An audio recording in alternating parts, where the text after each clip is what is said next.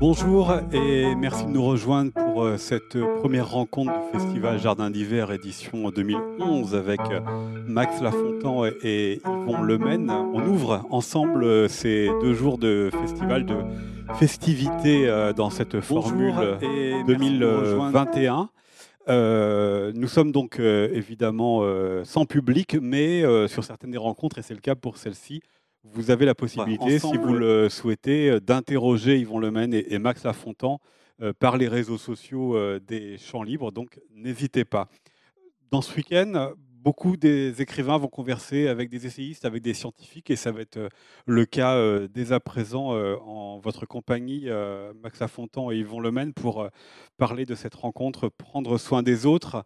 Max Lafontan, vous êtes directeur de recherche émérite à l'Institut national de la santé et de la recherche médicale, l'INSERM. Vos travaux portent sur l'obésité, vous nous l'expliquerez euh, tout à l'heure. Quant à vous, euh, Yvon Lemaine, vous êtes euh, écrivain et poète, auteur de deux livres qui viennent de paraître ou qui vont tout juste paraître. Il y a ce livre-ci, La Bretagne vitrée, qui est votre livre de la baie vitrée, pardon, qui est votre livre de confinement euh, en, Bretagne.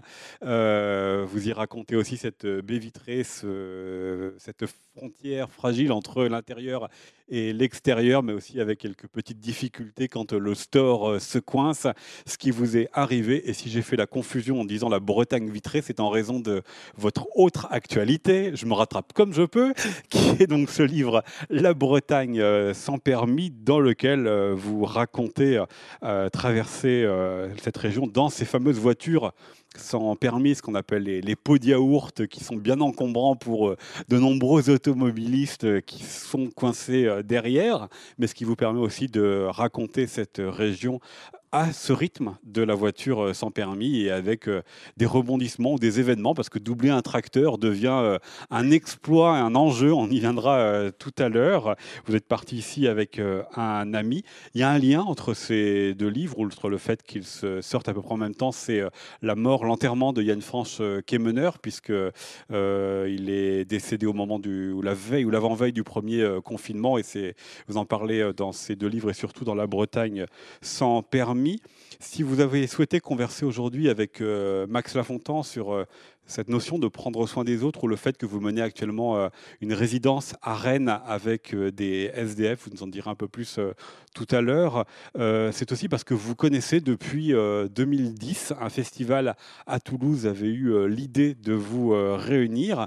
Ce que vous racontez dans ce livre qui s'appelle Tirer la langue, il y a deux textes. Le premier, c'est euh, vos séjours au Conseil régional de Bretagne. Et le second, c'est justement cette rencontre avec euh, Max euh, Lafontan et l'étonnante proposition qui vous a été faite à l'époque de converser avec le spécialiste mondial de la cellule graisseuse. Mais l'autre actualité dont je voudrais parler, Yvon Lemaine, qui est toute récente, c'est le décès le week-end dernier de Michel Lebris.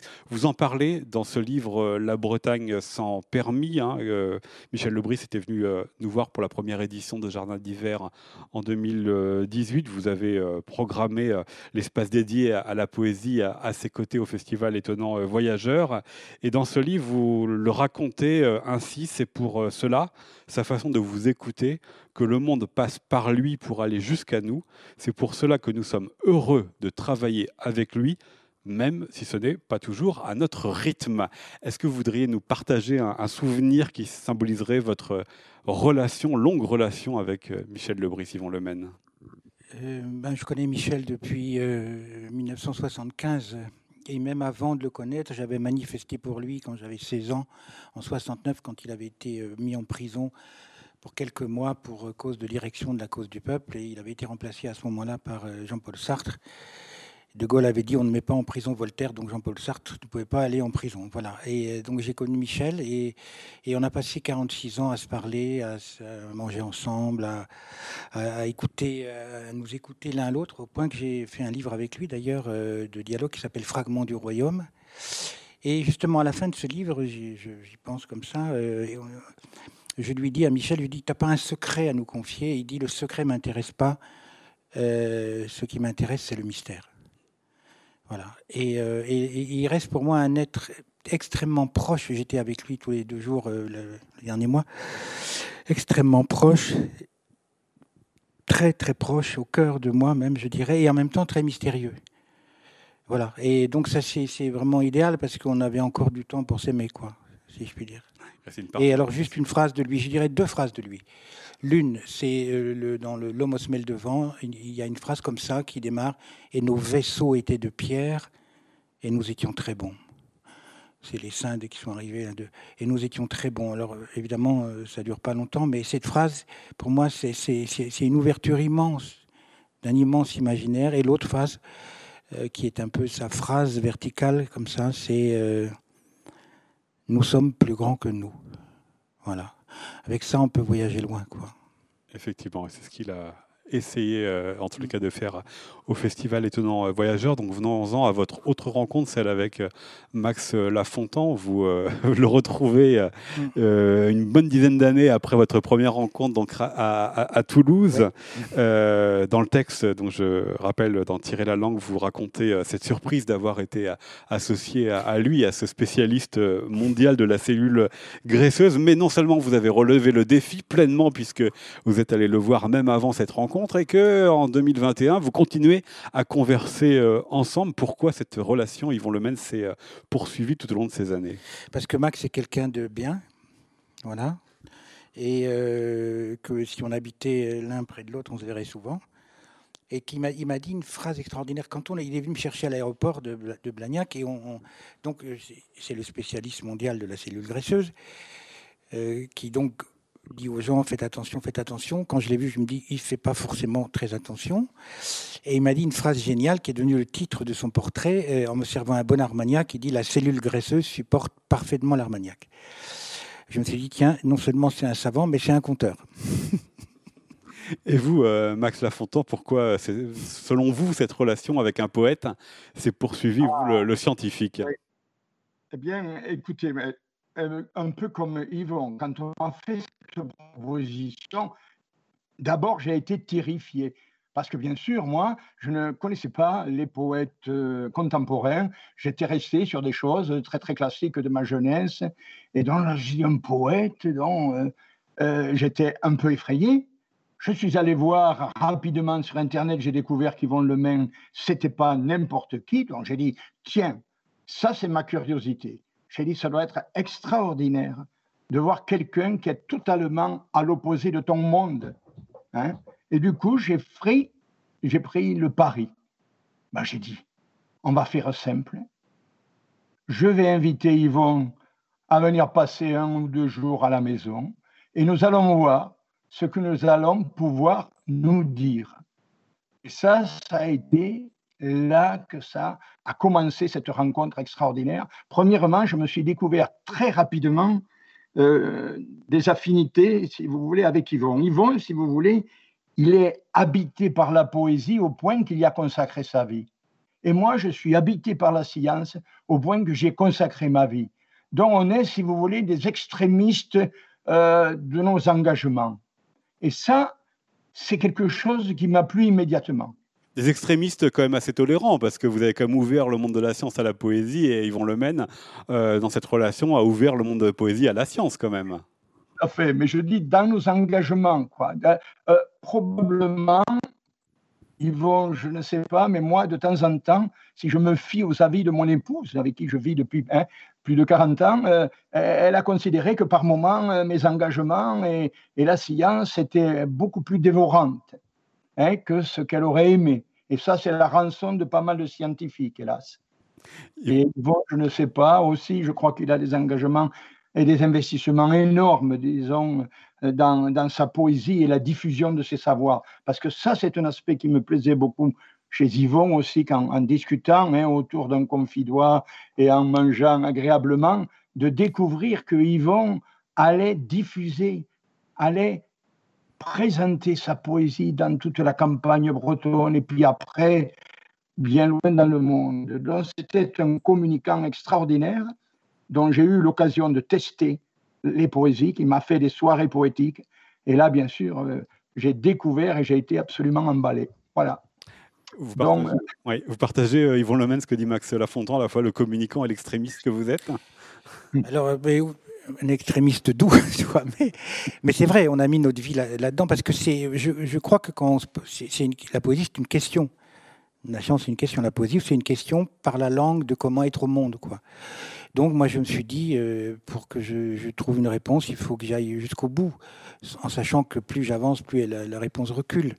Mais euh, il y a une chose euh, dans le livre que j'ai, le portrait que j'ai fait de, Max, je démarre sur un rêve que je fais parce qu'il se trouve qu'à Toulouse est, enterré saint Thomas d'Aquin, qui a essayé de mélanger raison et foi. On pourrait dire bêtement, enfin simplement poésie et, science. Et je fais un rêve comme quoi euh, Max, Max m'appelle à 3 heures du mat, il me dit, vont on va aller euh, faire l'ADN du crâne de saint Thomas en cachette comme ça pour voir où est la frontière entre l'âme et le cerveau et on n'a pas trouvé. Donc, mais c'est une question qui est drôle, mais qui n'est pas si drôle que ça. Je pense que c'est une, une c'est effectivement ça se passe entre les deux. Quoi, c'est vraiment euh, et, saint Thomas d'ailleurs Thomas d'Aquin dit qu'à la fin de sa vie, euh, euh, tout ce que j'ai lu, tout ce que j'ai fait, la somme de la somme de la somme ne vaut pas la foi d'un enfant de 10 ans. Effectivement, ça m'a aussi interpellé ce passage où vous, voilà, ce rêve euh, où vous allez euh, prendre, ce, emprunter le cerveau de Thomas d'Aquin pour euh, voir la frontière entre le cerveau et puis l'âme. Est-ce que c'est ça aussi dont vous avez eu besoin, ils vont le mettre en tant que poète, c'est d'avoir la dimension biologique pour essayer de comprendre la transcendance? Alors moi, je suis pas du tout justement. c'est pour ça que c'était quand, quand, on m'a proposé la rencontre avec un biologiste. Moi, c'est, je veux dire, ce qui est entre ma tête et mes pieds, je veux pas le savoir. Donc c'est simple. Si j'ai mal au Vous foie. Vous pensiez plutôt être avec un astronome ou quelqu'un qui regarde. Voilà, surtout pas à l'intérieur. Je suis fils de malade en plus, donc j'ai été marqué par la maladie et, euh, et la, la, défaite du corps aussi. Euh, mais bon, je crois, euh, par, par, le, par, la mémoire, par l'âme, par tout ce qu'on veut, que, que l'âme, pour moi, elle, existe. Mais donc, a priori, je ne veux pas le savoir. Et, ce que j'ai trouvé chez Max, c'est, une sorte de, de, de passion biologique, ça veut dire la parole de la vie. J'ai trouvé une passion de la vie, de la vie, de la vie euh, démultipliée jusqu'à euh, fréquenter peut-être euh, le mystère, quoi. Parce que le mystère, c'est le fait de, vouloir comprendre à tout prix quelque chose parce que on l'a d'abord aimé, je pense. L'être humain, la, la, pâquerette, la vache, etc. Et là, on se rejoint parfaitement. Max Lafontaine, sur cette relation entre le cerveau et puis euh, l'âme. Donc c'est un rêve qui est propre à Yvon Lemaine, mais est-ce que c'est aussi une question, ah, la question transcendantale qui vous habite? Ah oui, non mais je pense que c'est un rêve que j'avais, euh, d'ailleurs c'est assez, que j'avais un peu suscité, parce que nous avions eu une discussion assez approfondie avec mon épouse et lui hein, sur les problèmes de l'amour. Parce que Yvon, déjà, avait été impressionné de voir un vieux couple, quoi. Une fidélité très longue, alors que je lui affirme tout bêtement que l'amour, c'est quelque chose qui dure peut-être euh, deux ans, trois ans, l'amour flamboyant, etc. Donc il a dit, qu'est-ce que c'est que ce déconstructeur de l'amour qui commence à me raconter des histoires que ça part, et alors que ça fait 40 ans qu'il est avec son épouse? Bien sûr, il ne fallait pas oublier hein, qu'il y a une évolution de la qualité de l'amour et de l'exercice de l'amour.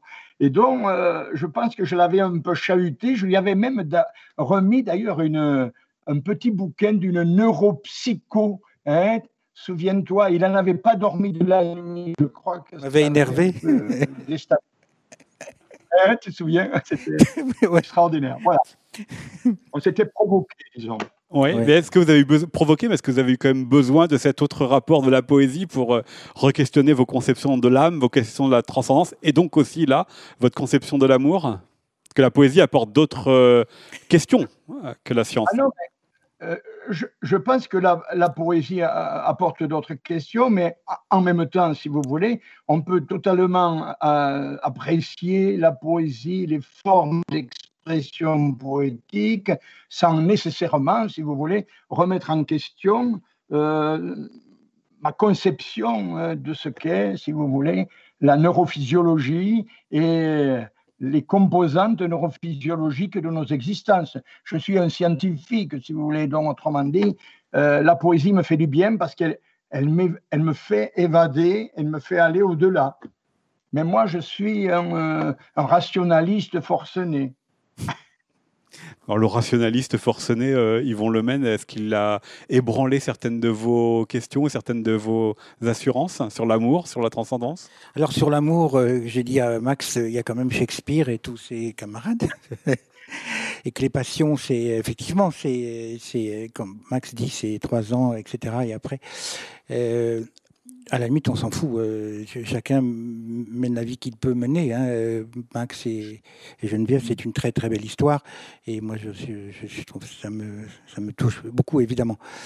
Euh, pour revenir à, la science et, la poésie, dans le livre que je viens de faire, L'abbé Vitré, je commence par d'ailleurs enfin, la science, je commence par ce qui est devant moi, les fleurs, les oiseaux. Euh, j'ai lu des livres de Camille Flammarion, j'ai lu des livres pendant le confinement. C'est-à-dire, j'ai pas lu que de la poésie. Les romans, j'arrivais pas. Hein. Je ne pouvais pas m'absenter assez pour lire un roman. Donc, je lisais beaucoup de poésie, mais ça, c'est ma vie quotidienne. Mais je lisais des livres donc d'astrophysique. J'ai lu beaucoup de livres de cosmonautes qui disaient, euh, en gros, la Terre est bleue comme une orange, que ce que dit Éluard. J'ai lu donc des livres de Camille Flammarion, d'Henri Poincaré, euh, des choses comme ça, autour de la... Parce qu'il nous restait la nature. Moi, j'habite au bord d'un bois, et donc je me dis, mais enfin... Euh, en plus, les oiseaux venaient parce qu'on n'était pas là, ils venaient nous voir. Il y a 17 espèces, il y a 17 espèces d'oiseaux dans, dans, mon jardin.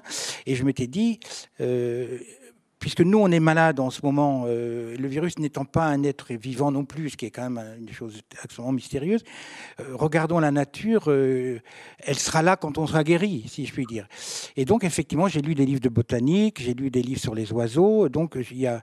Non, Max, il, enchante le monde de, façon fanatiquement rationnelle, comme il dit, mais il enchante le monde quand même. Et il est enchanté du monde, et malheureux du monde aussi, comme il se comporte en ce moment, et moi aussi.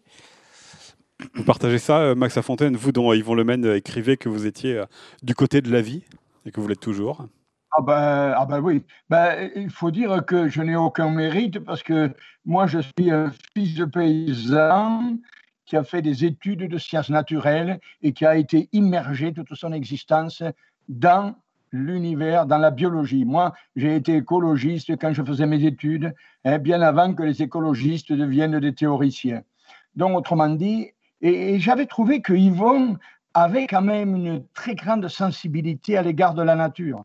Moi, il y a un petit bouquin qui m'avait donné qui s'appelle Le Point J, qui était un, travail d'entomologie extraordinaire. Donc, autrement dit, euh, je pense qu'il a une sensibilité extrême qui le fait parfaitement appréhender la nature. Et, c'est vrai que euh, dans la baie vitrée, euh, on sent bien quoi. Il a un, très bon ami naturaliste dont il nous parle dans le voyage avec l'auto aussi. Donc, autrement dit, Yvon, il n'est pas rien que dans des univers éthérés. Hein. Je crois que c'est un homme du concret, mais il sait enchanter le concret, chose que moi, triste scientifique, je ne sais pas faire. Et parce que même dans la Bretagne sans permis, vous racontez euh, effectivement la, voiture, ce fameux pot de yaourt, et pourtant vous y mettez euh, la flamme de la passion pour raconter ces objets-là. Absolument, oui, tout à fait, oui, Mais juste, justement, je vais lire le début de l'abbé Vitré où je, où je parle, parce que le, premier confinement, on avait, enfin, si on veut, une sorte de chance, parce que c'était au printemps.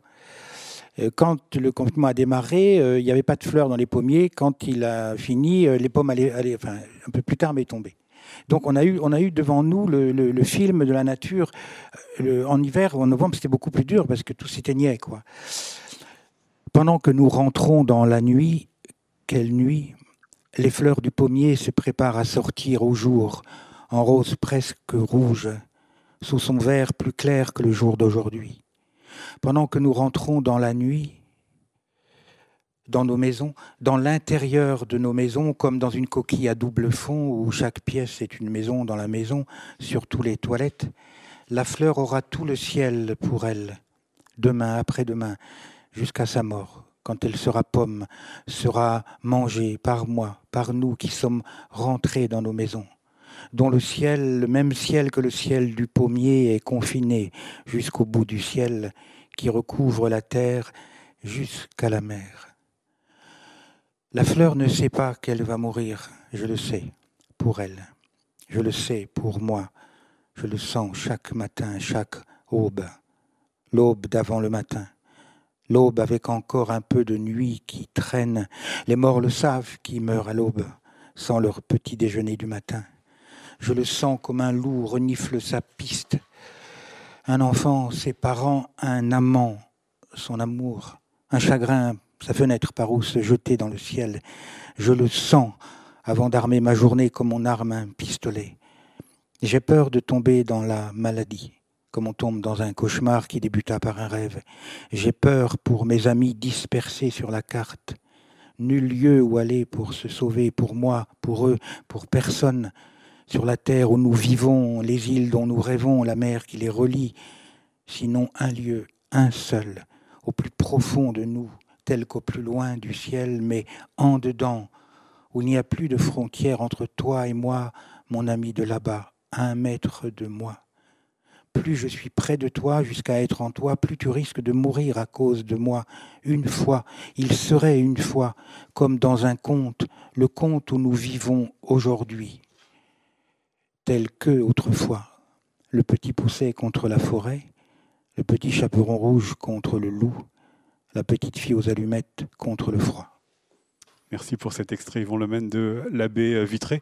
Vous racontez effectivement tout ça dans le livre Il y a la nature qui, euh, renaît au, printemps, mais il y a cette dimension, le mot de peur que vous avez euh, cité là, qui est très présent aussi. Est-ce que c'est un livre écrit aussi pour conjurer la peur? Parce que vous écrivez, il y a la peur de perdre la vie, la peur pour les proches, et en même temps l'absence de lieu pour se protéger. Oui, dans le monde entier. En plus, moi, j'étais en lien avec quelques pays la Suède, autodiscipline, la Chine, dictature, euh, l'Espagne. Euh, à Madrid, c'était terrible au mars. Euh, bon, et puis voilà.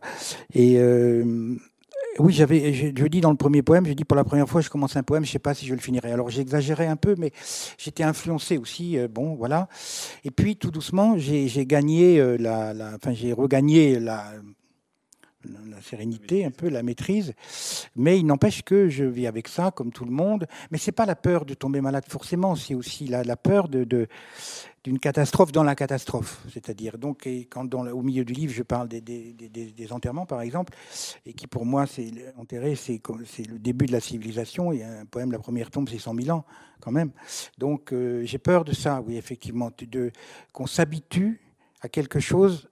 Alors, moi, j'obéis, en gros, mais je pense qu'on ne peut pas. Il faut à la fois s'habituer un peu pour pas souffrir tous les jours et ne pas s'habituer du tout pour, au moment où les choses vont reprendre, parce qu'elles vont reprendre, euh, qu'on n'ait pas oublié ce qui faisait de nous euh, des êtres humains, comme je dis, euh, traverser comme on traverse un pont entre des bras, quoi. Parce que ça, c'est très, très, très, très, très important. Et la mort, pour moi, c'est ce que je crois, c'est ça reste quand même un passage. Je sais pas. Moi, j'ai vu ma mère mourir. J'étais. C'était un, grand privilège d'ailleurs. Et quand, j'attendais sa mort, mais j'attendais pas la fin. J'attendais. C'était un événement, quelque chose qui arrive. Vraiment, hein, je le vivais comme ça, comme un accouchement de quelque chose que j'ignore puisque pour l'instant, je connais personne qui est revenu de, de, l'autre côté, mais c'est un événement en tous les cas. Voilà. Et donc, massacrer euh, ne ce moment de passage, et ne pas faire attention à ce moment de passage, c'est quasiment civilisationnel. C'est ça nous définit, nous, comme, euh, en tant qu'être humain, profondément. Quoi. Voilà. Il viendra une, une rencontre un peu plus. J'ai même lu, euh, je, juste une petite, je sais plus dans quel bouquin, j'ai lu que certains animaux même euh, pouvaient ressentir un chagrin collectif à la mort de, chez, les singes, par exemple, d'un autre singe, etc. Donc, alors nous, évidemment. Il y a effectivement dans la baie vitrée beaucoup de références euh, religieuses. Elle est très présente, la, religion. Mais est-ce que c'est un livre aussi qui, dans lequel vous avez cherché à retrouver du sens justement par rapport à ce qui arrivait à ce moment-là? Ah bah oui. Ah bah oui, oui, oui. Alors, c'est la quête de sens. Hein. C'est totalement ça pour pas devenir euh, euh, dingue. Quoi. Alors, et alors, moi, je, mes poèmes ne suffisaient pas. D'ailleurs, il y a beaucoup de citations. J'allais dire, chaque, chaque euh, poème s'ouvre par une citation empruntée à un autre et que vous donnez Un autre poète ou un, ou un scientifique, justement. Un scientifique, ou à des, à des, scientifiques, à des savants, quoi, hein, qui, qui questionnent, qui cherchent, qui enquêtent, qui veulent comprendre. Oui, oui, c'est une. J'ai jamais autant cité de, non pas pour faire le malin, hein, pour dire voilà, je suis au courant. Non, non, parce que j'avais besoin de ces gens-là, comme c'était comme une symphonie, quoi. Ensemble, c'était le, le, mon poème et les poèmes, quoi. Hein, voilà. Vous l'avez écrit pour qui ce livre? Euh, Est-ce qu'il a été différent à écrire des autres? Pour moi. Pour moi, enfin, pour moi, enfin, de toute façon, tout ce qu'on écrit, c'est pour soi, mais soi et les autres, euh, quand on écrit, c'est un peu la même chose. Mais là, j'ai vraiment écrit pour maîtriser dès le premier jour hein, du confinement jusqu'au dernier 40 jours. Donc, 40 jours, c'est les 40 jours dans le désert aussi, si C'est symbolique, ouais. C'est symbolique. Euh, et pour, pour construire ma journée, pour pas être dominé par cette espèce de flou. Il y a un long poème sur le temps, par exemple, parce qu'un matin, je me lève, je me dis, mais je me suis levé hier et je vais me lever demain. J'ai l'impression que comme on était toujours dans la même pièce, que, ça tournait en rond comme ça et que le temps nous entourait. Et je parle du prisonnier, du mort de la vie à perpétuité, du vivant du couloir de la mort, bizarrement. Parce que quand il y a un sentiment de perpétuité, il n'y a plus de sentiment de vie. Bizarrement, même si on recherche l'éternité, c'est bizarre, mais la perpétuité, le, sens de la vie euh, s'en va, quoi, comme ça. Voilà. Max euh, Lafontan, euh, votre euh, sujet d'étude paraît assez loin de ce qui est l'épidémie actuelle, et pourtant, est-ce que par cela, est-ce que par la science, vous avez vous aussi, à votre ah. manière, essayé de trouver du sens à ce qui nous arrivé? Ah Oui, alors je vais vous dire, l'épidémie, moi, ça a été une aubaine phénoménale. Ça a été une aubaine phénoménale parce que je me suis immergé, je suis allé en quête des connaissances qui avaient un peu vieilli j'avais fait de la bactériologie, de la virologie dans ma jeunesse, donc autrement dit rien. Et là, finalement, figurez-vous que pendant la période de confinement, j'ai écrit, et j'ai écrit 85 pages sur la Covid et le virus. Donc vous voyez, je me suis immergé totalement dans la science. Je suis allé en quête, j'ai lu des centaines de publications et finalement j'ai fait des bilans aussi pour mes amis, pour des collègues, parce que j'étais effaré que cette, cette pandémie a déclenché un univers de culture non scientifique phénoménal. Les fake news ont fleuri partout.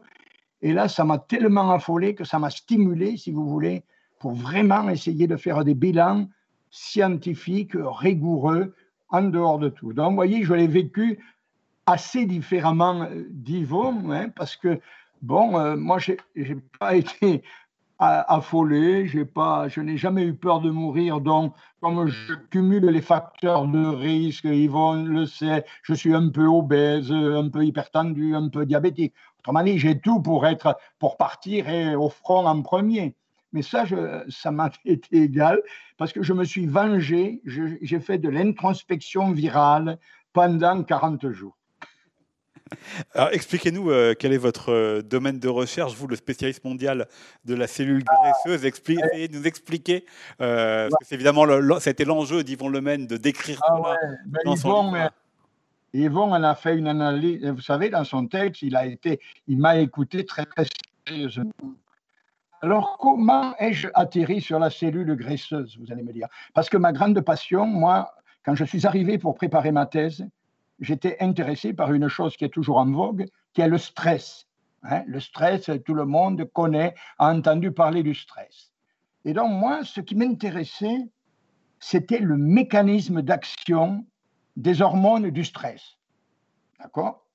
Ça, c'était de la biologie, de la biologie dure. Et alors, le problème des chercheurs, c'est de trouver une niche pour s'exprimer c'est de trouver le chemin de traverse. Hein. Yvon est un, poète des chemins de traverse et moi, j'ai été l'un chercheur des chemins de traverse. La cellule adipeuse, tout le monde s'en foutait complètement au moment où j'ai commencé mes travaux. Et donc, j'ai dit à mon patron, qui était pas loin de la retraite et qui était très heureux que je me prenne en charge, j'ai dit, écoutez, monsieur, moi, je voudrais explorer les mécanismes du stress sur la cellule graisseuse parce qu'il n'y a personne qui la travaille. Donc c'est une niche, vous comprenez, une niche expérimentale. Et alors là, figurez-vous, dans l'existence, il y a des moments où il faut de la chance. Coup de chance, j'ai fait un très bon choix parce que cette cellule c'était un prototype de cellules réactives aux hormones du stress. Et donc, autrement dit, tout le reste, mon patron m'avait dit, bon, vous y passez six mois, hein, mais pas plus, Max. Je n'y ai passé que 40 ans. Autrement dit, partir hein, sur une histoire dont personne ne veut, sur une, cellule dont tout le monde se moque, et arriver à extirper et à, et à faire vivre. Nous avons commencé à trois avec une technicienne et un collègue, et nous avons terminé à 60. C'est pas mal pour un sujet à la con, pour un sujet à la con sur une cellule à la con. Tout est devenu comme un sujet euh, d'occupation euh, très présent en Occident. Voilà. Hein, donc mais ça, c'est le problème de la science quand on a la chance, si vous voulez, de tirer des fils d'Ariane qui, euh, qui, sont, qui, qui, nous aident à vivre. Quoi, hein, parce que c'est ça, la recherche, c'est des questionnements permanents, mais bien sûr, il faut pouvoir avoir de temps en temps hein, des, des, des, et alors, bien sûr, la cellule adipeuse est devenue à la mode, puisque vous avez vu, avec l'obésité qui s'est développée, tout ça. Et à ce moment-là, bien sûr, je me suis intéressé aussi quand même aux problèmes de l'obésité, à des problèmes de société, aux, hein, aux problèmes des obèses. Mais j'ai commencé, ben, c'est normal, euh, un jeune chercheur commence toujours par une etc. Et puis après, bon, on commence à contextualiser ses savoirs. Et après, bien sûr, je me suis quand même intéressé profondément euh, à l'obésité, à ce problème énorme que pose l'obésité dans la société, et bien sûr l'obésité chez les pauvres, etc. Ben, voyez. Mais j'ai commencé, c'est vrai, tout, tout bêtement. Ça, veut dire que le titre de cette rencontre, Prendre soin des autres, finalement, ça a été le moteur de toute votre activité Ah ben, écoutez, prendre soin des autres, j'avais déjà découvert une chose. Chez Yvonne, dans notre premier entretien, j'avais vu il est, il est, euh, Yvon est un jeune par rapport à moi, hein, puisque j'ai 9 euh, ans ou 10 ans plus que lui. Mais on, avait les mêmes histoires. on avait fait 68, moi j'avais fait, j'avais été dans les mouvements 68, Yvon aussi. On, était, on avait découvert, nous, on n'était pas super emballés par la, pensée des groupuscules, hein, les guerriers qui terminaient à la bière Coronambourg et à leur Rosa Luxembourg le soir. Euh, voyez, j'avais perçu chez Yvon quelqu'un qui avait des questions, mais qui n'était pas un fanat des idéologues. Eh ben, C'était tout à fait ma nature. Je n'ai jamais été un idéologue, alors que j'aurais pu l'être, parce que j'étais né dans une famille avec un père très grand militant communiste, etc. Et donc, mais bon, moi, j'étais, j'étais en marginal, j'aime bien les chemins de traverse. Et j'avais trouvé que Yvon, c'est un homme des chemins de traverse. Et moi, je me suis senti tout à fait en affinité avec ce poète, parce que même dans nos histoires, hein, on avait démarré, Yvon a démarré très difficilement dans l'existence, pauvre, etc. On en avait parlé. Et moi, j'ai des petits-fils de paysans pauvres de pauvres, hein, qui étaient. J'ai vu arriver l'électricité chez moi, j'avais 10 ou 11 ans. Donc, vous voyez, on avait des communautés aussi dans nos histoires. voilà. Je crois que vous vouliez rajouter quelque chose, c'est pour ça que je... Non, mais tout à fait, tout à fait. Et ça, c'est euh, comme avec Michel euh, Lebris aussi, hein, dont on parlait tout à l'heure. Oui, tout à fait. Et ça, c'est la connaissance, euh, la préconnaissance entre nous, c'est quasi physique, c'est-à-dire qu'on se reconnaît. On voit quelqu'un, on dit, mais je le connaissais déjà, en fait. Donc le chemin de traverse, c'est aussi ce que vous avez pris. Hein. Complètement, oui, oui, oui, oui. Que je prends toujours d'ailleurs. Ah oui. Oui, oui. Quand on est bien dans un chemin, on y reste. oui, absolument. Vous partagez aussi là, la, la, bonne formule de Max Lafontan euh, euh, associant la bière Cronenbourg à Rosa Luxembourg. Vous vous trouvez dans quel milieu, vous? Alors, moi, j'ai de l'admiration pour elle. Hein. Euh, ah parce qu'elle a, elle a quand même été assassinée. Enfin, bon, c'est une femme extraordinaire. Mais effectivement, l'idéologie. Hein, c'est pendant la Première Guerre mondiale, en Allemagne. Assassinée par les nazis, oui, oui, jetée dans, dans, le fleuve et coupée en morceaux, enfin, etc. Mais oui, oui, sur les idéologies, parce qu'en même temps, d'un côté, on ne peut pas être dans le monde sans avoir des idées sur le monde, évidemment, parce que sinon, euh, sinon c'est ben c'est la distraction du Parti communiste chinois qui veut distraire, euh, enrichir les, gens pour qu'ils ne s'occupent surtout pas de, la dictature qui, est de plus en plus menaçante. Mais, euh, mais en même temps, pour moi, les gens sont des êtres réels. Alors là, je rejoins Max, réels. Les gens ne sont pas des idées. Aimer d'ailleurs, c'est quoi finalement? C'est quand, une, dans le fond, un sentiment qui rencontre un corps. et qui, qui, qui, alors des fois le corps sait tout de suite, des fois c'est une illusion, des fois, enfin bref, c'est sans arrêt un affrontement ou, une, ou, des épousailles entre entre un sentiment euh, qui est immense, quoi, quasiment qui prend l'univers entier, et puis un corps comme il est, qui, qui, qui, qui, est à la fois euh, beau, euh, pas. Enfin, là, les gens avec qui je travaille en ce moment, euh, qui sont un peu à la frontière des, mondes, ils ont des visages qui sont des, des romans russes, quoi. Euh, justement, euh, vous faites la transition euh, pour savoir justement sur quoi vous êtes en train de travailler actuellement. Parce que vous, il y a quelques années, vous étiez allé dans le quartier Morpa à Rennes, un quartier populaire et très mélangé, pour raconter justement ces mélanges. Et là, vous avez récidivé, si je puis dire, en allant voir une autre catégorie. Oui, parce que j'ai eu un pistolet dans le dos pour le faire. Voilà, c'est ça. pour travailler non, parce que, parce que plus le monde va comme il, comme il est, avec là, je lisais encore ce matin c'est dans l'Aube, je crois, euh, il disait que le comportement en France des riches est vraiment pas très sympathique. Enfin, c'est insupportable, quoi. Voilà. C'est tout. Les gens, les, riches, euh, quand Macron disait ils vont partager tout ça, j'attends de voir, quoi, quand même. C'est pas vrai. on n'est pas riche par hasard. Alors, il y a des riches, j'ai quelques amis riches, pas beaucoup, j'en ai, mais quand même, qui sont, que j'aime énormément, bien sûr. Mais non, euh, je, je supporte plus ce monde-là, je le trouve dégoûtant, quoi. Voilà. C'est tout. le comportement de ce fric partout, là, c'est pas possible, c'est pas possible, et ça, pourra ça pourrait finir mal, quoi. Et ça, c'est complètement dingue. C'est vraiment euh, euh, non-assistance à personne en danger. Donc, les gens qui m'intéressent, c'est effectivement les gens euh, qui, qui ont été blessés parce que c'est pas, c'est pas pour me pencher vers eux et moi au-dessus, c'est nos blessures communes. Mais à l'intérieur de la blessure, d'ailleurs, les gens dont je parle, c'est des gens qui ont eu des vies donc difficiles, mais ils veulent pas, ils demandent pas, ils veulent pas que je raconte, surtout pas d'ailleurs euh, leur euh, leur misère et tout ça. Ils veulent que je raconte ce qu'ils voient de l'endroit où ils sont par rapport à nous. Voilà, ce sont des fenêtres, ce sont des baies vitrées aussi, avec des yeux, des yeux, des regards et des, visages qui sont donc des romans russes pour ceux qui ont passé 40 euh, ans, ceux et celles qui ont passé 40 ans. Donc, j'ai envie d'écouter ce, ce qu'ils et qu'elles savent. Voilà. C'est vraiment pour comprendre quelque chose avant que ça soit trop tard, quoi. Vraiment. Et comme j'ai la santé pour le faire euh, pour l'instant et l'énergie et l'envie, je fais ça avec un homme extraordinaire qui est metteur en scène à Rennes, qui s'appelle Massimo Dine, qui est incroyable, qui a une énergie euh, inouïe. Et, euh, c'est une, En plus, j'ai aimé des gens, j'ai connu des gens qui étaient dans la rue. J'ai connu trois personnes, dont une personne de. Ben, oui, tous les trois sont morts dans la rue. Moi, moi, dans ma vie, qui a été financièrement très dure, euh, jusqu'à 37-38 ans, euh, parfois je me dis, oh là là, ça pourrait mal finir. Quoi. Alors je me dis, je me tuerais avant. Mais bon, c'est facile à dire.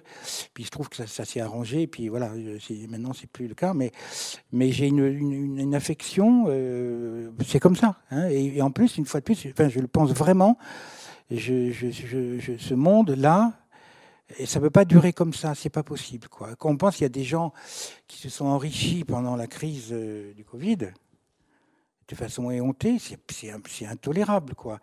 Il y a un autre livre qui vient de sortir, écrit par un, un scientifique, j'ai vu ça hier aussi, qui dit qu'il a analysé l'évolution de la société depuis euh, le, silex jusqu'à aujourd'hui en disant que, à part quelques moments de l'histoire où les gens se révoltent ailleurs et on repartage à nouveau et on rediscute, mais il y a toujours cette tendance à accumuler des richesses et à en priver les autres. Quoi. Et ça, moi, je ne supporte pas. Voilà. Et quel est le rôle du poète et quel est le rôle de la poésie euh, là quand vous allez voir les personnes du quartier Morpal et quand vous allez voir et parce qu'après c'est pour faire un livre, c'est pour qu'il ait des mots, c'est vous leur prêtez votre voix?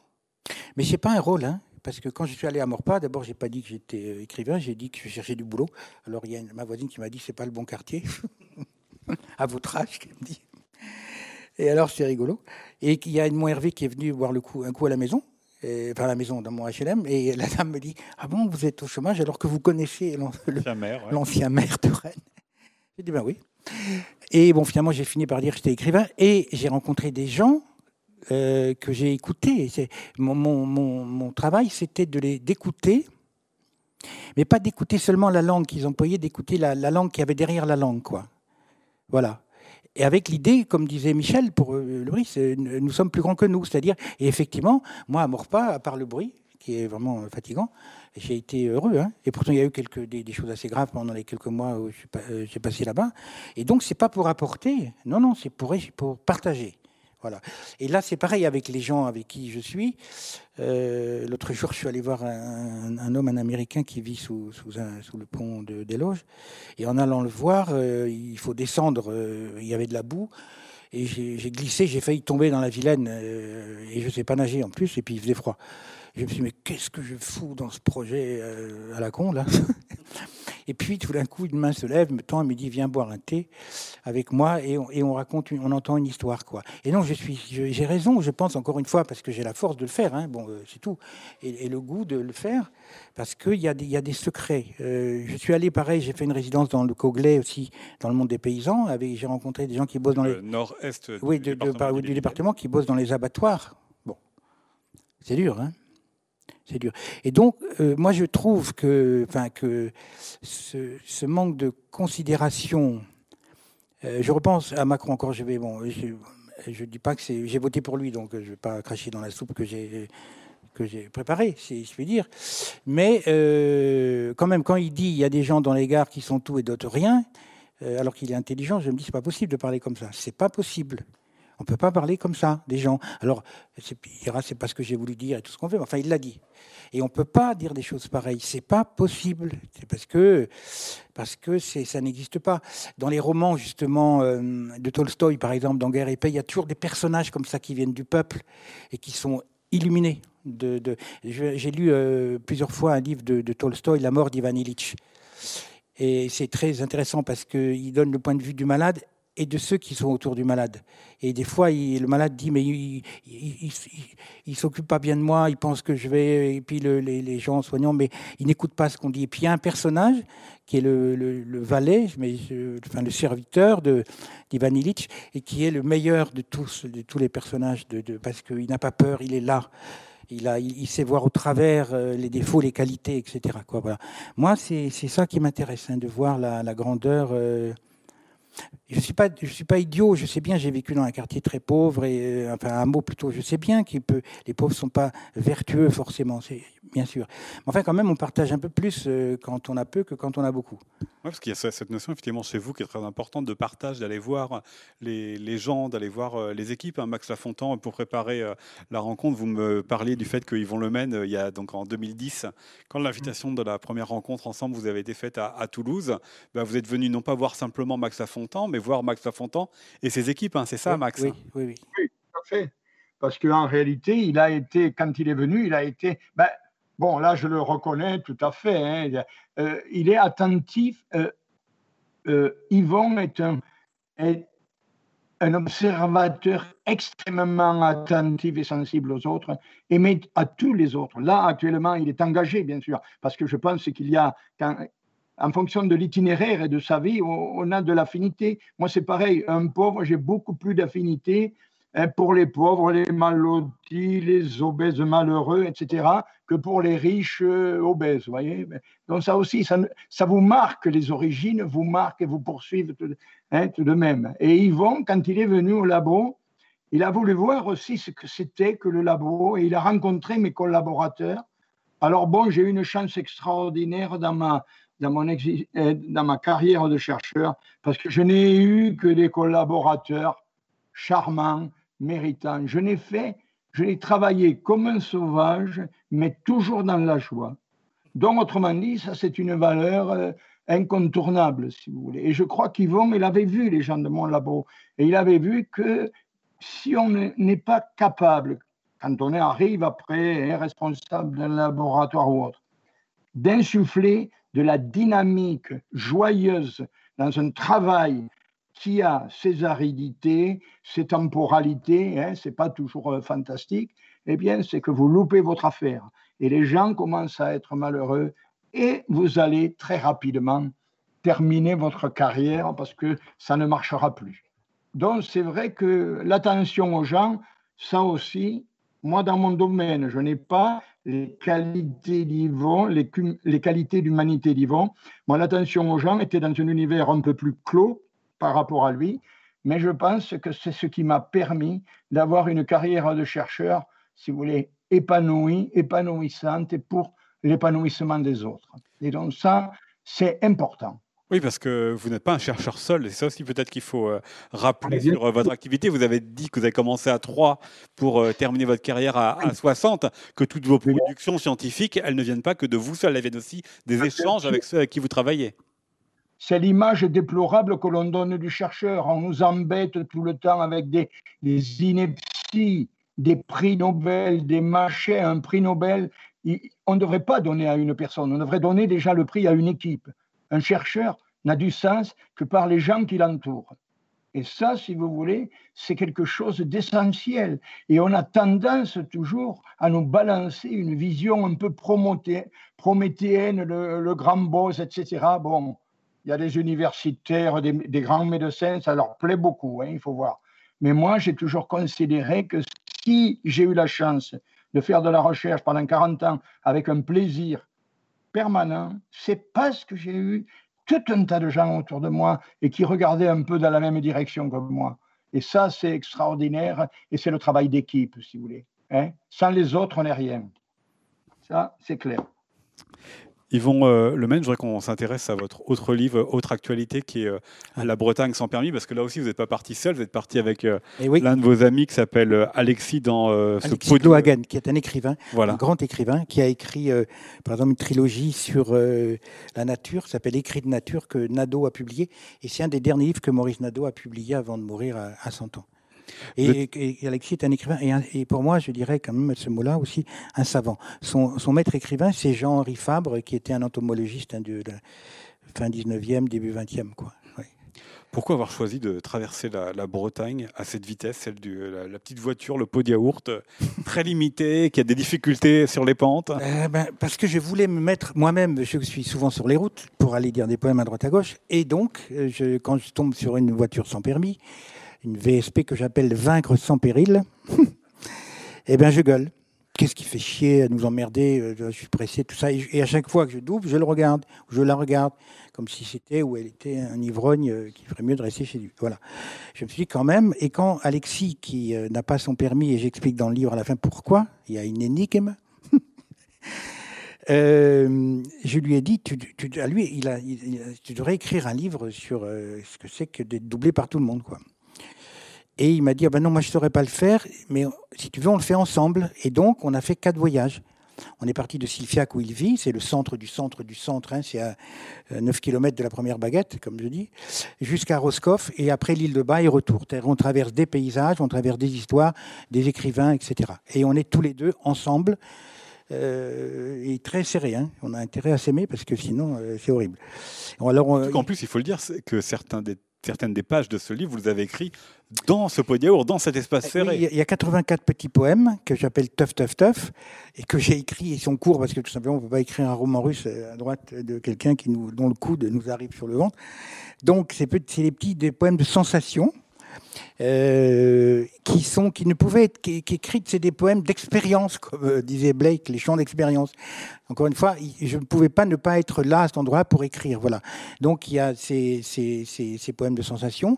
Et puis il y a des, euh, le, le, livre démarre. alors il démarre, il démarre d'abord par des petits articles de West France assez drôles. Ponctue assez le livre sur tout ce qu'il y a comme fait divers concernant voilà, voilà. la route. Il y en a un qui dit, je sais, il a oublié pourquoi il n'a pas de permis, par exemple. Il y en a un autre qui dit qu'il a été envoûté par Schumacher. Et donc, donc, donc euh, ça démarre avec l'enterrement d'Yann Franche Kemener. C'est quand même étrange parce que où il y avait 2000 personnes. Hein, c'était il y a il y a 10 000 ans quoi. Toute la, toute la Bretagne était là euh, le 17 mars et, et, j'évoque Michel qu'on a enterré euh, donc jeudi où on était 100 parce qu'on pouvait pas être voilà et euh, ça démarre donc parce que c'est toute cette Bretagne qui était là, qui prend la bagnole et qui la traverse. Quoi. Et le lendemain, le deuxième chapitre, c'est deux andouilles à Guéméné. Voilà, c'est un peu voilà. Et puis après, on, je rencontre un, garagiste le, qui, qui, vend des voitures sans permis à Pontivy, qui me raconte plein d'histoires. Après, il y a, a l'épopée de doubler un tracteur, etc., euh, etc. Puis, euh, et on visite la Bretagne. Je vais au musée du Fawet que j'aime beaucoup, qui est un musée très très simple comme ça. Je découvre une, poète bretonnante que je connaissais pas par une plaque que j'aurais pas vue en 208, mais que je vois en VSP puisqu'on était à 15 à l'heure à ce moment-là. C'est ça que ça, vous a permis, c'est qu'il y a la question de la légèreté dont vous parlez, mais la question aussi de la lenteur qui vous permet de ah ben, d'apprendre autrement ce territoire. Ah ben, absolument. D'abord, j'ai trouvé qu'il y avait plus d'arbres que je ne pensais en, Bretagne. Et puis, euh, on n'a pas le droit d'aller sur les routes nationales. Hein. Euh, on, interdit. on est attendu avec euh, des pistolets là. Donc, euh, donc on découvre la Bretagne par, par la sinuosité de, de ses chemins quoi, et de ses rivières.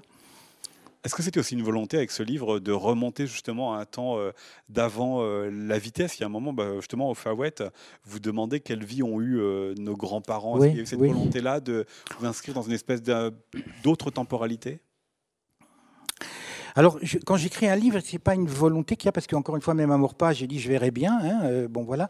Mais j'ai eu, non, non, je voulais vraiment être dans ces. Parce que j'ai deux amis qui avaient une voiture sans permis. Et effectivement, qui ont eu des vies quand même un peu spéciales.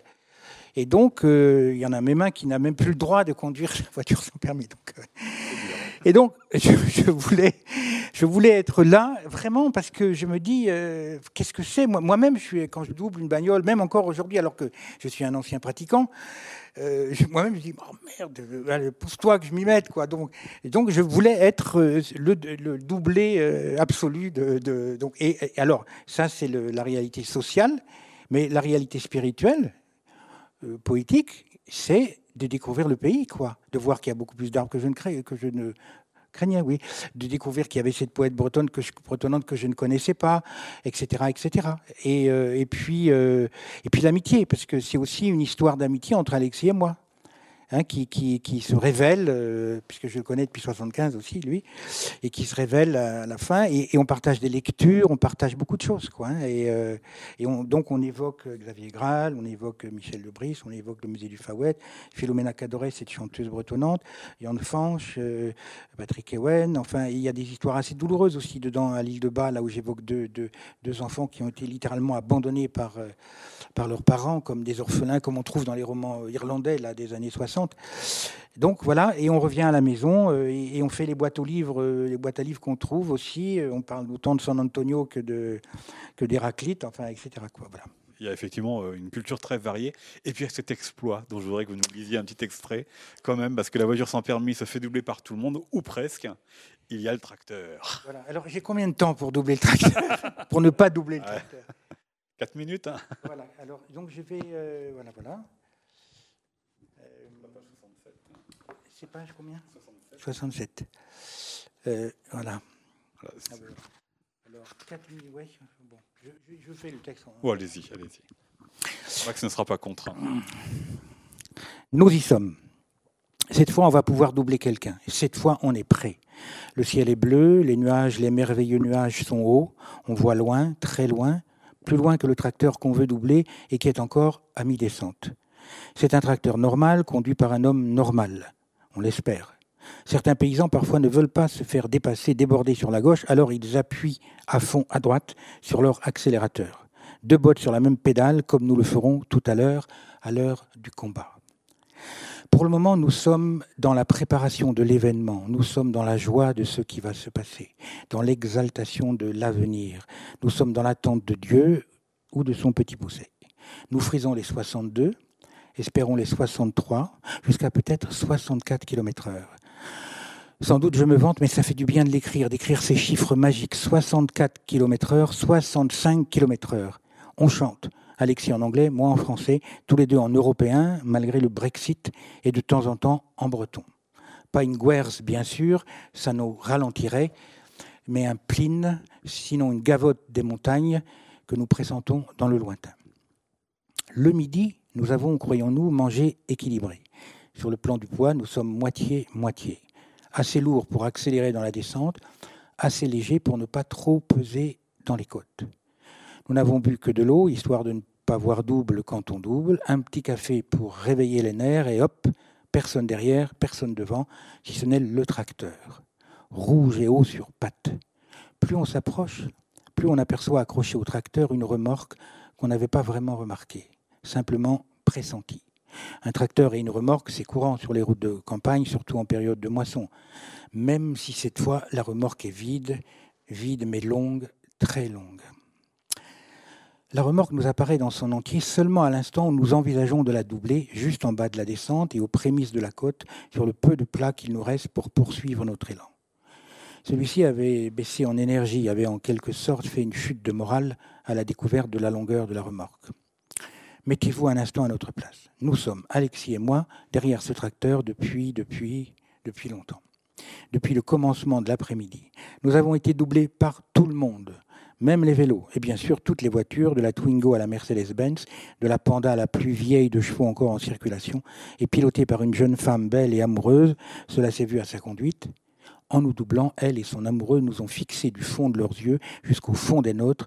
Ils pensaient, j'imagine, des pensées que pensent tous les gens, de gauche, de droite, jeunes, vieux, riches et même pauvres, et qui, tous, absolument tous, et depuis toujours doublent des gens comme nous, en les dévisageant au mieux comme si nous étions des extraterrestres qui n'ont rien à faire sur la Terre, et encore moins sur la route, sur leur route. Je n'écrirai pas ici les pensées en question, histoire de garder le moral avant la conquête de l'Ouest par le sud du tracteur. Doubler un tracteur, c'est dans nos moyens, nom de Dieu. Pardonnez-moi de jurer, mais nous en avons besoin pour accélérer et affronter l'engin.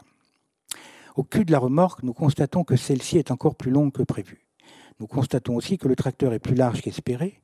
Nous constatons enfin que le tracteur et la remorque sont bien attachés l'une à l'autre et que, par conséquent, leur vitesse est identique. Si on veut doubler le tracteur, il faudra d'abord doubler la remorque. Elle est liée au tracteur comme Alexis à moi.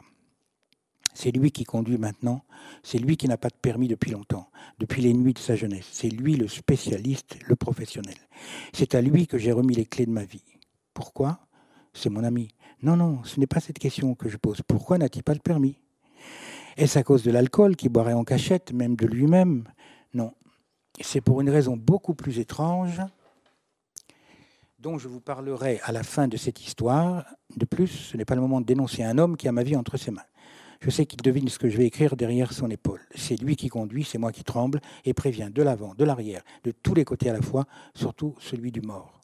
On peut y aller, vas-y, et on y va, et on n'y va pas, et on y va, et on n'y va pas. Dans les champs, les vaches nous regardent, et nous regardent encore, avec une lenteur que je dirais poétique. Ce bel adjectif que l'on met à toutes les sauces littéraires et cuisinières, cinématographiques et chansonnières, alors pourquoi pas les vaches? Elles nous voient, nous revoient, qui passons, repassons et trépasseront si ça ne continue pas. Elles finissent par nous connaître, nous reconnaître, nous comprendre. Si elles pouvaient applaudir de leurs sabots, elles le feraient pour nous encourager. Allez, allez, meuglerait-elle de leur voix de vache qui voudrait supprimer le me. En attendant, elles ne disent rien, rien de rien, comme dans la chanson. Nous, en revanche, nous nous parlons, nous crions, nous hurlons. Surtout moi, allez, allez, vas-y, Alexis, on va la voir. Ce putain de conducteur sur son putain de tracteur. On le devine, on le pressent, on le presse à coups de klaxon, de petits klaxons qui frisent la sonnette de bicyclette. On dirait un petit chien, un petit cabot qui aboie en reculant.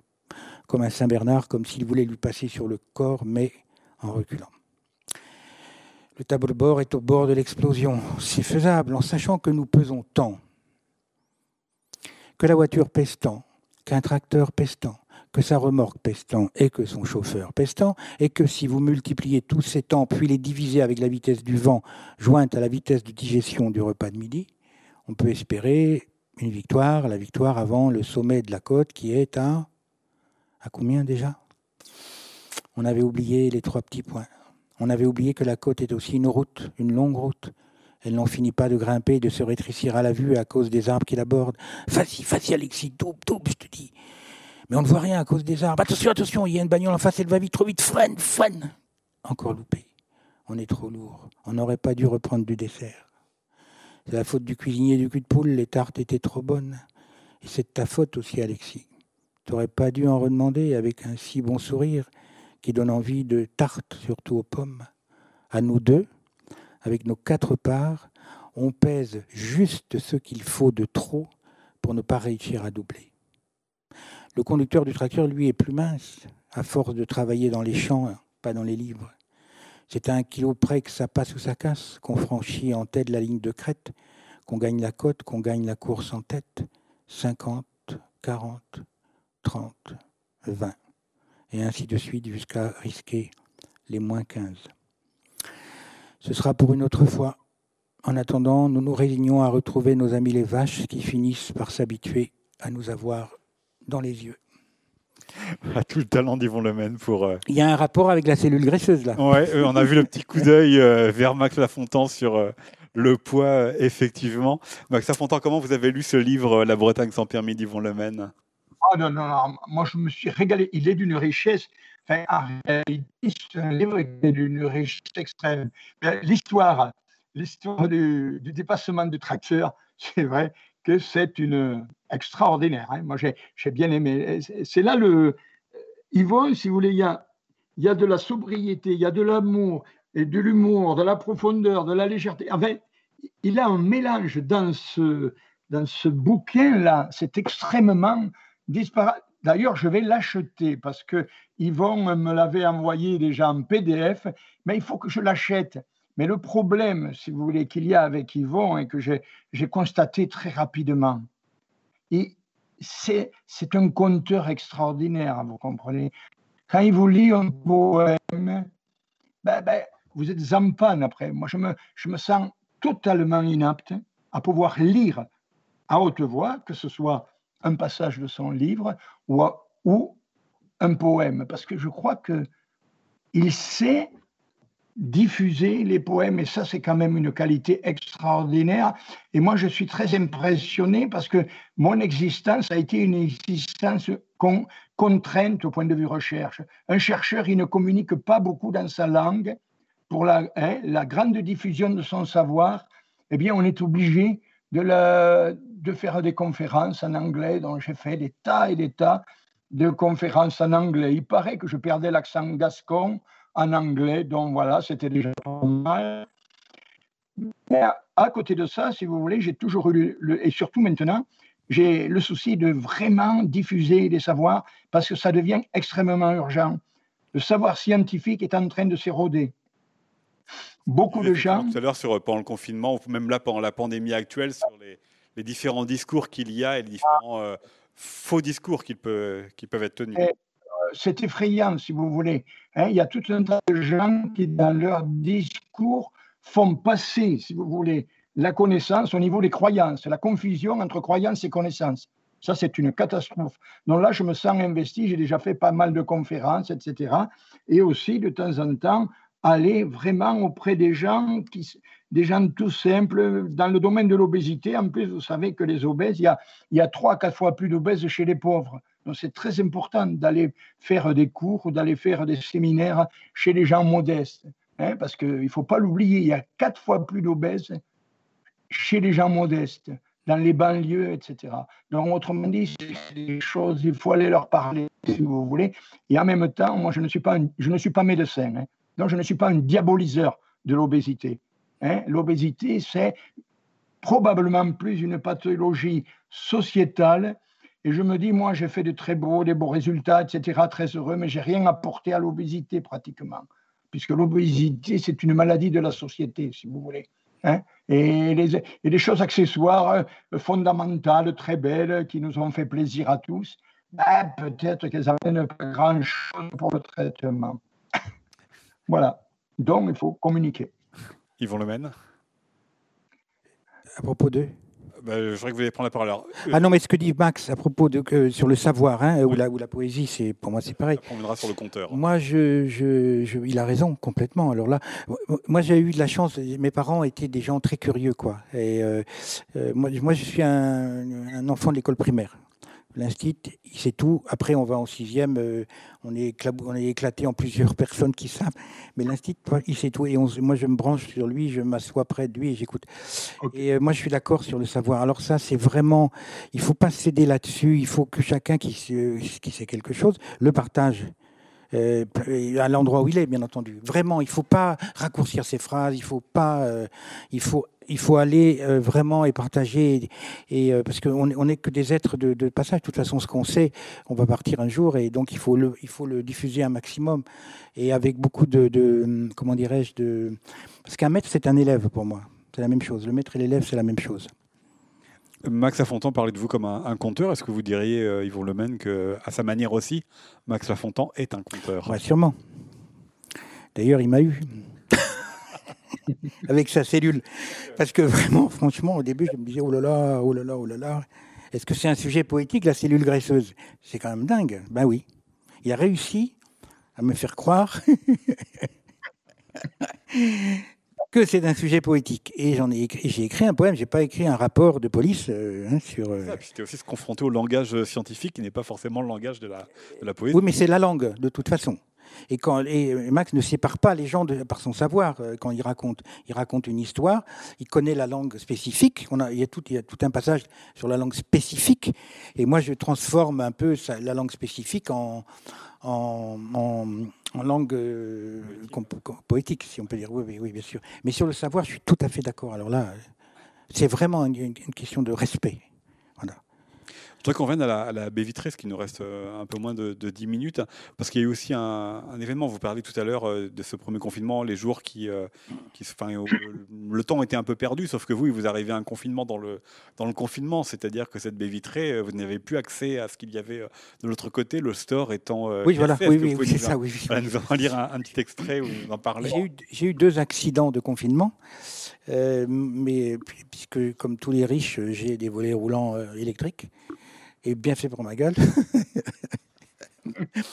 ils sont tombés euh, par terre. J'étais donc dans la nuit de la nuit, quoi. Alors, je vous dis pas l'état de l'état spirituel de mon âme à ce moment-là. Et puis, j'ai appelé Moscou pour avoir un électricien à Lannion, en faisant code 3636. Et donc, l'homme est arrivé et ça, c'est important parce que d'abord, il m'a aidé, évidemment. Et puis, euh, je me suis dit, il n'est pas rentré dans la maison. C'est incroyable. Quelqu'un qui vient m'aider et qui ne rentre pas chez moi. Euh, parce qu'il fallait signer un papier, hein, comme quoi lui n'était pas malade, moi non plus. Euh, et donc, je raconte que. que alors, moi, j'ai beaucoup de. En plus, j'ai beaucoup de, de respect pour les travailleurs manuels parce que je suis maladroit. Mon père était cantonnier et avant boulanger, ma mère couturière, mon grand-père cordonnier. Et, et, écrire, c'est écrire à la main quand même, malgré tout. Hein. On, écrit, on écrit ses poèmes avec son corps, hein. Physique, ses poumons, son cœur, ses pieds, tout ça. Hein. Ça, c'est vrai. C'est physique, euh, tout ça. Mais enfin, quand même, je suis maladroit, donc j'ai besoin des autres. Et euh, donc, je, l'appelle et il vient. Et voilà comment je le vois arriver chez moi. Hein. Alors, il est venu du dehors, comme venaient les nomades les étrangers, et dont les sédentaires avaient peur des barbares qu'ils disaient d'eux. Il est venu à mon appel, mais il n'est pas rentré dans la maison. C'est la première fois de ma vie que j'agissais ainsi. On s'est regardé, on s'est dévisagé, on a parcouru nos visages longtemps, comme on déplie une carte de voyage à l'étranger. Nous avons pris notre température, nous avons fait le pari de l'autre, mais à un mètre l'un de l'autre. J'avais besoin de ses mains, il avait besoin d'un salaire, de la peur. Rester loin quand on est prêt, se parler de biais, ne pas voir les mots venir, apprendre à désapprendre tout ce qui nous fait depuis le jour des temps, être l'ami et l'ennemi, le proche par le lointain, l'étranger par le frère en même temps. Être deux en un à chaque pas que l'on ne fait pas, jusqu'à se faire des signes pour se faire signe comme les sourds, les muets, mais se dire, même avec la langue des signes, c'est un mauvais moment à passer, juste technique et pas humain. Si l'on se traite si mal, c'est pour le bien commun. Et à la fin, j'avais besoin de quelqu'un, d'un morceau d'humanité. Je l'ai trouvé à un mètre de moi, à un mètre à l'intérieur de moi, comme dans un puits, mais pas sans fond. Vive l'humanité, avais-je crié lors de ma dernière sortie au bord de la mer. C'était il y a très longtemps, à la fin de l'ancien monde. C'était il y a quinze jours seulement. C'est la vitre ou c'est le mur? Quand on écrit, c'est ainsi. Le paysage nous donne de l'éternellement de temps en temps pour lutter contre le courant qui nous emporte en ce moment, où il fait froid, où il fait sombre, où l'on perd le nord même au sud, quand les points cardinaux se réduisent à un seul, un point sur la carte de nos vies. La vie qui entoure de nuit noire la noire brillance du monde, notre terre bleue comme une orange, même le jour. Il est venu du dehors comme venaient les nomades, les étrangers. Merci beaucoup pour euh, cette euh, lecture. Effectivement, c'est le besoin des autres qui vous a manqué. Non, alors le, le rapport ne m'a pas manqué puisqu'il était là, mais, mais, mais c'est les autres. Le, le contact. Que, ouais. Mais c'est complètement on est, on est l'autre et l'autre est nous. C'est enfin, viscéral. On ne fait pas l'amour tout seul. Euh, euh, on, ne, dialogue pas seul, ou alors même quand on est seul, par exemple. Ceux qui choisissent d'être seuls, hein, qui les moines, mais ils sont en groupe d'abord, ou les ermites, mettons, mais ils sont avec quelque chose, quelqu'un qui les dépasse. Euh, notre l'humanité, c'est l'autre. Et donc la confiance, par exemple, parce que là, et ça aussi, il faut faire attention, parce que la confiance, on gagne beaucoup plus à faire confiance qu'à se méfier. À se, faire, à se méfier, bon, on ne sera peut-être pas volé, je ne sais pas où, mais il ne nous arrivera pas grand-chose. Si on fait confiance, on aura peut-être un pépin, mais on aura aussi beaucoup de choses. Quoi. Et là, actuellement, donc, il y a tous ces, sentiments-là. Hein. C'est l'origine même de ce que nous sommes. Euh, la guerre, on sait, bon, ça va, c'est pas la peine d'en parler, on sait que c'est là et que tout ça est là. Mais quelque chose d'autre est là aussi, en même temps, d'ailleurs, je dirais, qui peut être, qui est tout ce qui nous fait être avec l'autre et être mieux avec l'autre, quoi. Voilà. Voilà, c'est pour ça qu'on a intitulé cette rencontre Prendre soin des autres, justement. Avec vous, euh, Max Lafontaine, merci beaucoup d'avoir passé ce moment euh, en notre compagnie. Et puis avec vous, euh, Yvon Lemaine, alors je vais, c'est pas très Covido compatible, on va se repasser les livres pour que je les montre. donc deux actualités, L'abbé vitré aux éditions Bruno Doucet. Juste un mot, Bruno, le livre, je l'ai écrit, le, j'ai commencé le 17 mars, 40 jours plus tard, et il est sorti avant le 17. Il n'y a, a, même pas eu un an. Et là, je remercie profondément mon éditeur, Bruno Doucet, d'avoir fait tout ce travail pour qu'il soit prêt là à temps, avec une belle couverture comme une prairie. Quoi. Absolument. Le, voici. Euh, aux éditions Ouest France, La Bretagne sans permis, c'est facile. Vous retrouverez euh, le pot de yaourt euh, en couverture. Et puis le livre dans lequel vous parlez de votre rencontre avec Max Lafontaine, c'est Tirer la langue. Il est paru au Passeur de Vent. Merci beaucoup, Yvon Lemaine. Merci à, merci à vous, Max Lafontaine. Et merci de la programmation, à la technique, à l'accueil, à toutes les personnes qui ont fait en sorte que cette rencontre euh, puisse se dérouler et puisse ouvrir ainsi le festival Jardin d'hiver. Donc n'hésitez pas à aller voir les autres vidéos et à les faire connaître autour de vous. À très bientôt. Au revoir. Au revoir Max. Au revoir Yvon. Bonjour à Geneviève. Merci beaucoup Max hein, pour cette rencontre. C'était très sympathique à vous.